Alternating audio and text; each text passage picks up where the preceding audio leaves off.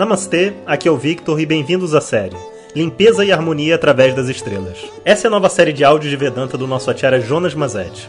Na tradição védica, o termo acharya se refere ao professor tradicional de Vedanta que dirige uma instituição de ensino e dedica sua vida ao conhecimento. Jonas Mazet é formado pelo curso de três anos do Swami Dayananda na Índia e hoje dirige seu próprio Instituto de Vedanta no Brasil. O seu propósito com esses áudios é permitir que as pessoas possam saborear o néctar do conhecimento e, quem sabe, despertar para uma nova liberdade. Om Shri Guru Pyo Namaha Om Bom dia pessoal, então estamos agora em Mula Nakshatra. Assim como Jeshta, Mula também faz parte do signo de escorpião. Se você for ver no desenho das estrelas, né?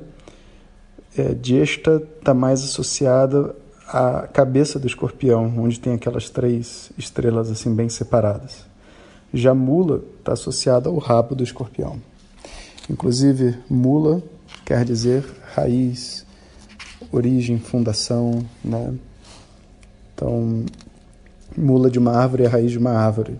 Né? E também vai se referir ao corpo, porque se a gente pensar em termos de individualidade, o corpo é a nossa fundação, né? a nossa raiz da onde toda individualidade brota, a nossa conexão com o mundo. Então, essa conexão com as raízes é o símbolo que revela a energia de mula.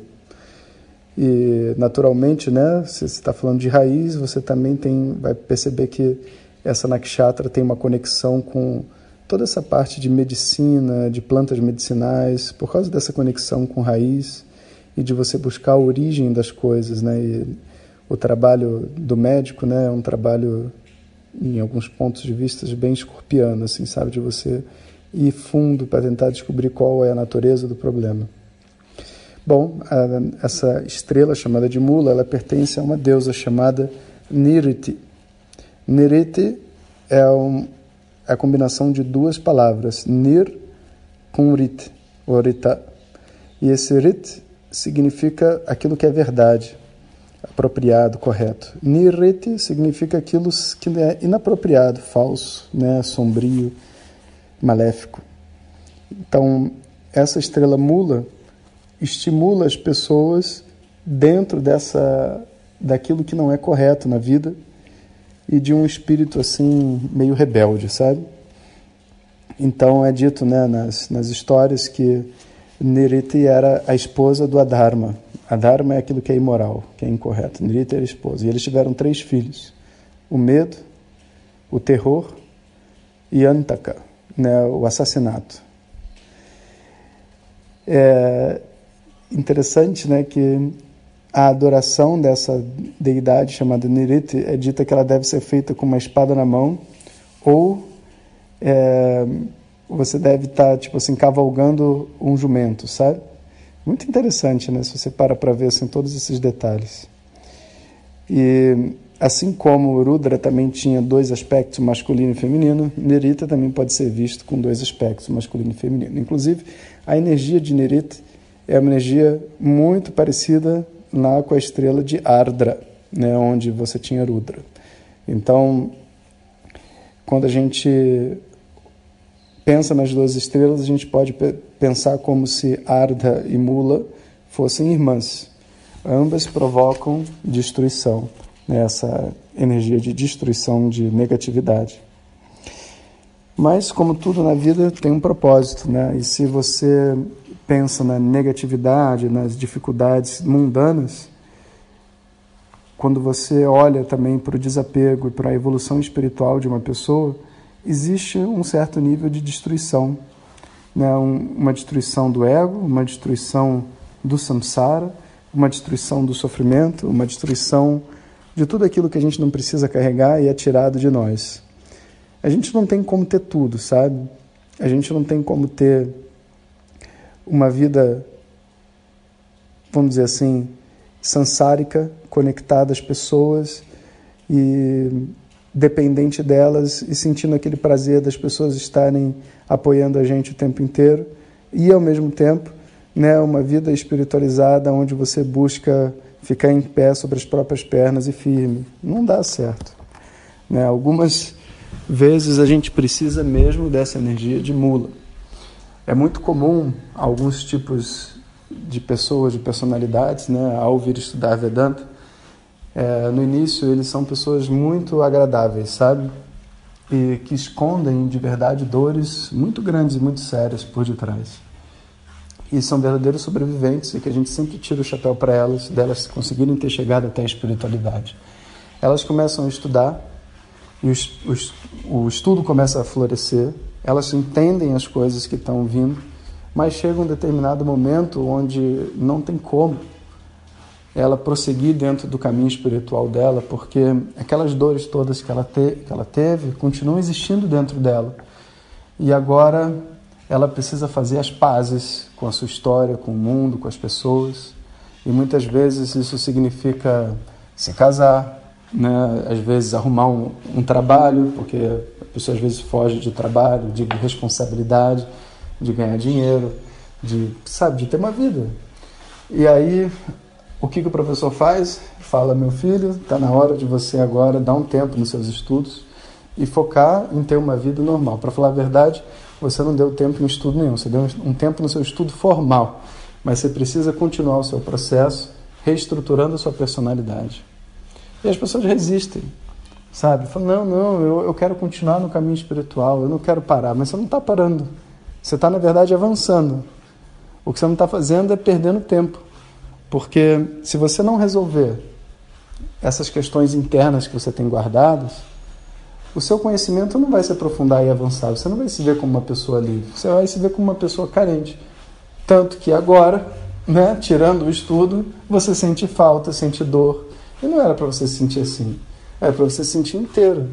Então observa como que é tão importante às vezes, sabe, a gente dar um passo para trás para poder rever coisas que estão congeladas dentro da gente, para depois dar dez passos para frente. Esse ato, sabe, de limpeza, e nesse caso especificamente, que a gente não está em Ardara, a gente está em Mula, de destruição, é muito importante. A gente precisa acabar com certas coisas que não nos fazem bem. Né? E quando a gente precisa disso, essa estrela se torna muito útil. Porque nem tudo a gente transforma, sabe? Tem algumas coisas que a gente realmente precisa finalizar dentro da nossa vida. São hábitos, são comportamentos, são certas paranoias que a gente cria dentro da nossa mente devido à nossa história, sabe? Aquilo continua lá dentro. E a gente progressivamente, sabe, a nossa carência não diminui progressivamente. Não, eu preciso declarar a minha liberdade de uma vez por todas para as pessoas, sabe? E isso é um, é um processo que uma bela hora a pessoa decide. Que nem a pessoa quando decide parar de fumar, sabe? Ela simplesmente para.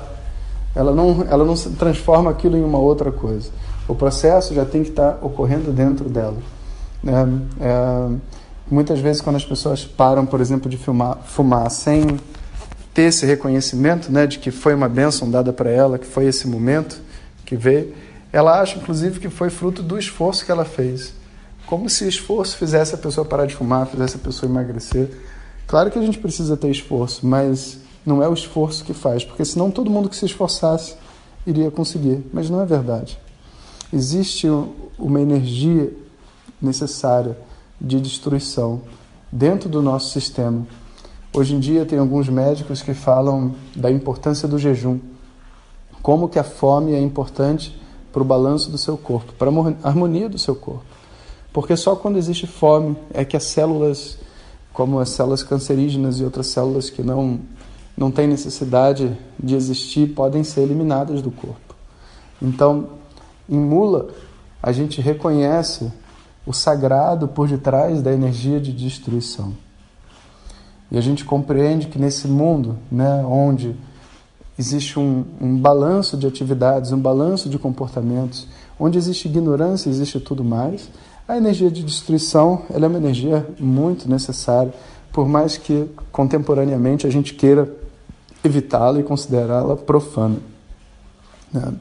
No, no, fundo, sabe o que as pessoas têm é um descontato em um entendimento espiritual mais profundo.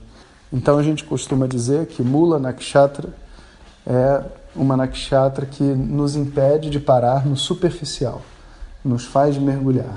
E para você mergulhar, você tem que destruir o superficial, você tem que ver as falácias, você tem que ver, sabe, a brincadeira que as pessoas fazem.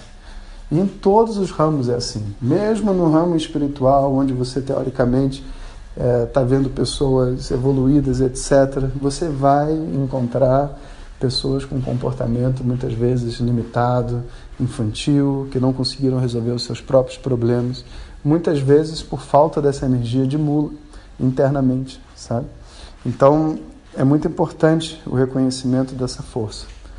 Então, aqui a gente pede as bênçãos a Niriti para que haja a destruição de toda a ignorância, de todos os nossos vícios, de tudo aquilo que a gente precisa se aprofundar na nossa vida, sabe? Sair daquele patamar infantil de sobrevivência. Om Shanti Shanti Shanti Hare Om Shri Guru Pyo Namaha Hare Om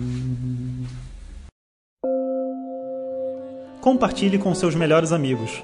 E se você quiser receber nossas mensagens diretamente no seu WhatsApp, clique agora no link que vem junto com o áudio. Para outras informações, www.vedanta.com.br. Até o próximo áudio. Om Tat Sat.